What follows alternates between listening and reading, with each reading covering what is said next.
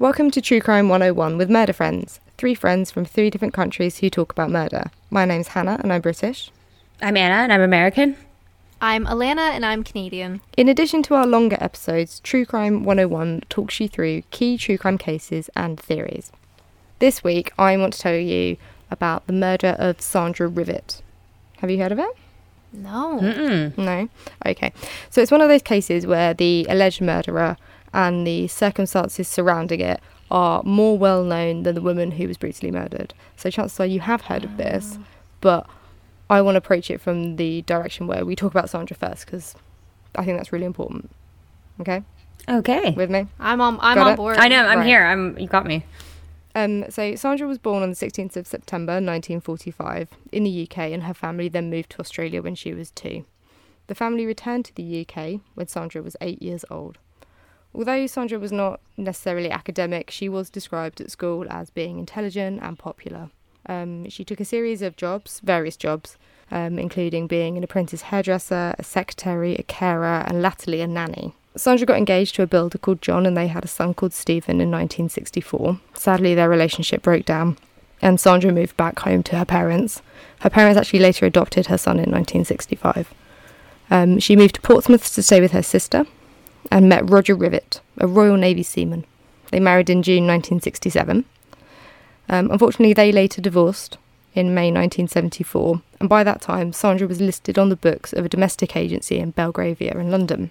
So she begins working for Richard John Bingham and Victoria Mary Duncan as a nanny, caring for their three children. This is in sort of late 1974 at their family home in Belgravia. This is like a 15 minute walk from Buckingham Palace.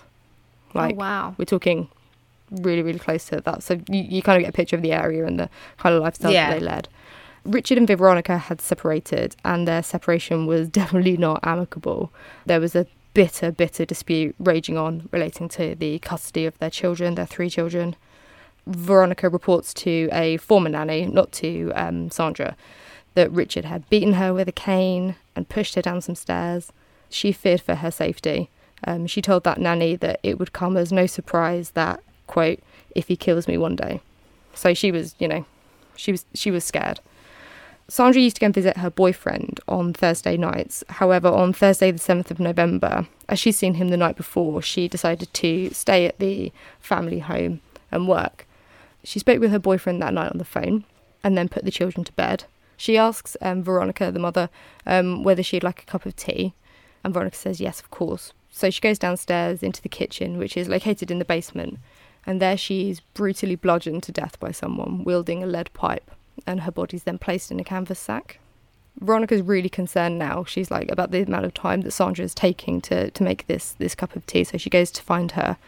She goes down to the stairs to the basement kitchen and calls down. Veronica is then attacked and she screams out. She's told to shut up by her attacker, and Veronica claims that she recognises the voice being that of her husband. He grabs her by the throat and she fights him back, and she ends the fight because she grabs hold of his bollocks and squeezes really hard. So, Oh, like, dang. badass bitch. Yeah. Um, so the fight kind of ends. They've, you know, they've all, everyone's been sort of scrapping for a bit, and they're all, all, all like, oh, okay, fine. And it is her husband. She questions him, you know, where is Sandra? Where is she? He's really, really evasive at first, but after she pushes and pushes, he admits that he's killed Sandra. So Veronica's absolutely terrified at this point. She's in the house with her children and with her husband, who's just admitted to murdering someone. Like, that's terrifying. So she tells him, you know, I can help you escape. Uh, he goes, okay, fine, but I'm, I, I'm really like nervous at the moment. I need some sedatives. And she goes upstairs to get some from the bathroom.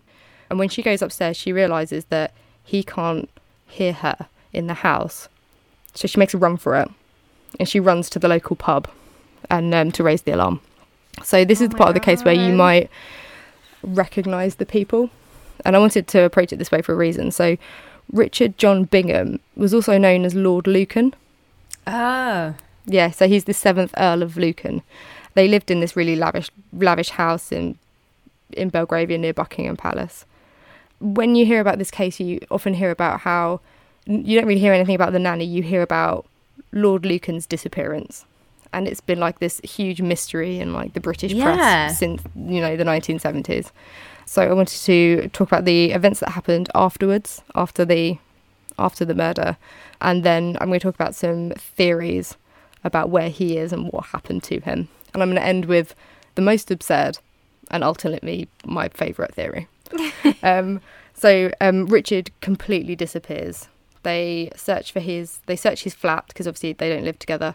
Um, they find his car. They find his passport. They find personal belongings there. His photo and his name are circulated by local police, but no one can find him. The last sightings and of everything of him um, include a telephone call that he placed to his mother, asking her to collect the children from the home.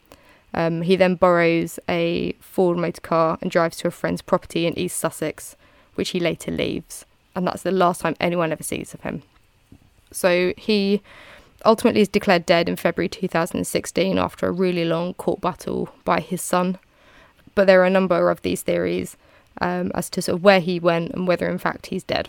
So I've heard, obviously, I've heard of L- Lord Lucan. It's you're right. I was this is actually a really clever way to approach it because they never really focus on what he's done. It's all this big mystery of where's Lord where Lucan? he is.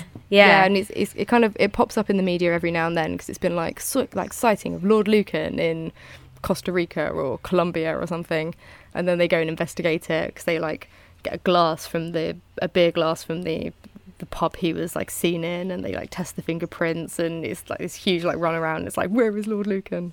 But no, it, it does pop up quite a lot. Does it ring any bells with you, Alana? Do you know anything about it?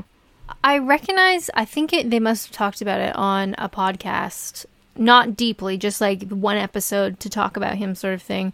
But I didn't know much about it at all. Mm. So these are the theories of where Lord Lucan disappears to. So in addition to potentially killing his nanny, he does have gambling debts as well, like quite bad gambling debts. He's known as Lucky Lucan, but I don't think he's that lucky. If you look at his Wikipedia page, it actually has professional gambler as his as his occupation, as well as being like Oh. the seventh Earl of Lucan. So let's What, get what was his actual some, occupation? uh, rich white man. Um, no, I don't know. He's just, Rich, rich privileged rich- white man. White white man. I think he's just um like a British aristocrat, like aristocrat. He's just uh Just comes from money. yeah, Yeah. just lives on money. And this was like the seventies as well. So he lived like a really like almost like a playboy lifestyle. So like in casinos and yachts and you know pictured with all these like pretty women all the time. So Detective Superintendent Roy Ranson claims that he had quote done the honourable thing end quote and killed himself. And this was echoed by numerous friends of Lucan. John Aspinall, who I'm going to mention later, before his uh, before John Aspinall died in 2000, believed that he had jumped from a cross-channel ferry with a stone tied to his body. So they think that he got on a ferry to France and leapt off halfway. What did I mean? Was it not suspicious when he was like walking onto the ferry, like carrying a boulder, Carrying a boulder. like with a rope tied to a rope? Like no red flags, no, Well, this is the 70s. They didn't check anything, did they? no. Uh, you're right. They true, yeah, it's exactly. Veronica, his wife, I'm still calling her Lady Lucan now because that's her name. She also agreed that he probably would have killed himself, and then she put quote like the nobleman he was. Bitch, please. Yeah, The noble man he was. Well, yeah, okay. Yeah, because, because there was this like bitter like custody battle between them, and how um, Lord Lucan often thought that the nanny wouldn't be home on Thursday night because it was dark when he attacked. Yeah, he was. The He was trying to kill the Yeah, wife. yeah, Trying to wife. obviously. Yeah, Well, I don't know. Just divorce like normal people. Like, it was the 70s. You couldn't just divorce in the 70s. it was a mess. yeah. I think it was mainly about the children. He was claiming that she was like an unfit mother and Yeah, well, he really proved his fitness for parenting there. Yeah, yeah, exactly. it's like as soon as he disappears, though, she gets like custody of the children because they were placed into being like wards of the court, and um, they would the court were just like, yeah, no, you you can look after them, it's fine. Some believe that he was he moved abroad either to um, southern Africa, um, New Zealand, or Greece. Others believed he was helped out of the country, but was then deemed to be too great a risk to be discovered with, and so was killed and buried in Switzerland. That- That's very specific. Very Yeah. specific, isn't it? Yeah. There's also been sightings of him in so it's potential sightings of him in France, Colombia, and India. And like I said before, there was a lot of people who would, you know, go on these like wild goose chases trying to find him, but nothing, nothing ever's kind of cropped up. So it's going to come to my my favorite theory, and this comes from the mother of John Aspinall. And John Aspinall owns zoos in, well, his family, like the Aspinall Trust, owns zoos in Kent. So Port Lympne Oh. and Howletts, Yeah, been to yeah, been to potentially the site of a terrible thing. Um, so the mother of John Aspinall says, this is a quote, the last I heard of him, he was being fed to the tigers at my son's zoo. Oh damn. So um, Philip Mark, a stockbroker and you know someone who knew him, he also believed this theory, and he said um, that he believed that Lucan shot himself and then was fed to a tiger called Zora. This actually led to a massive search of the zoo and the the country home on the zoo like property, um, all of the animal cages. They like really, really, really, really searched everything. But John Aspinall, who was alive at the time, later said, "This is a, a great quote." My tigers are only fed the choice cuts. Do you really think they're going to eat stringy old Lucky? Close quote. so that is the story of Lord Lucan, the missing aristocrat who allegedly murdered the nanny. All of my information came from Wikipedia, The Telegraph, The Times, and The Guardian. But if you head over to murderfriends.com, I will post a full list of all my sources together with links so you can check those out too. Wow. That's good. I guess the one thing is if there is no body and there's no like identified body Mm. and he is dead, like he would have to be out of country, I guess, for for him to go unnoticed, like his body to go unnoticed, you know what I mean? Like Mm. if his body was found in the UK, I, I would have thought that people would test or something or maybe it's too old, I don't know. Yeah. Well, he would he wouldn't be alive now. and He'd be pretty old now at this stage, wouldn't he? Yeah, I mean, he was born in 1934, maybe? Yeah, so he'd be like eighty three yeah, or four. Or yeah, five, the, the don't know. chances that he he would be alive now are, are very very low. I don't know. See, you feel like the stuff where he just like committed suicide. I just feel like, you know, he would have done it, and then like somebody would have found him. Like, Yeah, that's what I mean. Like how do you obscure the body?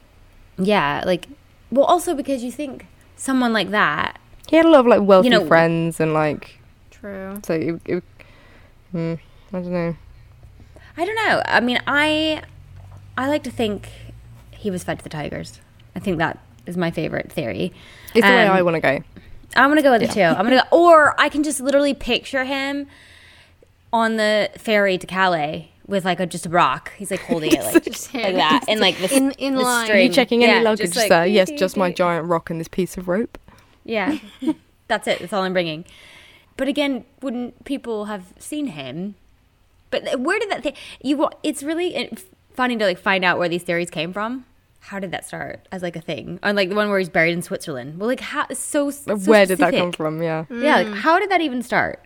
Definitely. I think um, I think his wife took it very poorly. I think she was really good friends. Like they had a, the nanny and his wife had a really close relationship. You know, they used to like share clothes and and you know they had a, a, a really close kind of like living arrangement as well. So I I can't imagine what that would, would have been like if you know you you go and find out where the nanny is and find that your husband's bludgeoned her to death, allegedly bludgeoned her to death, thinking it was you.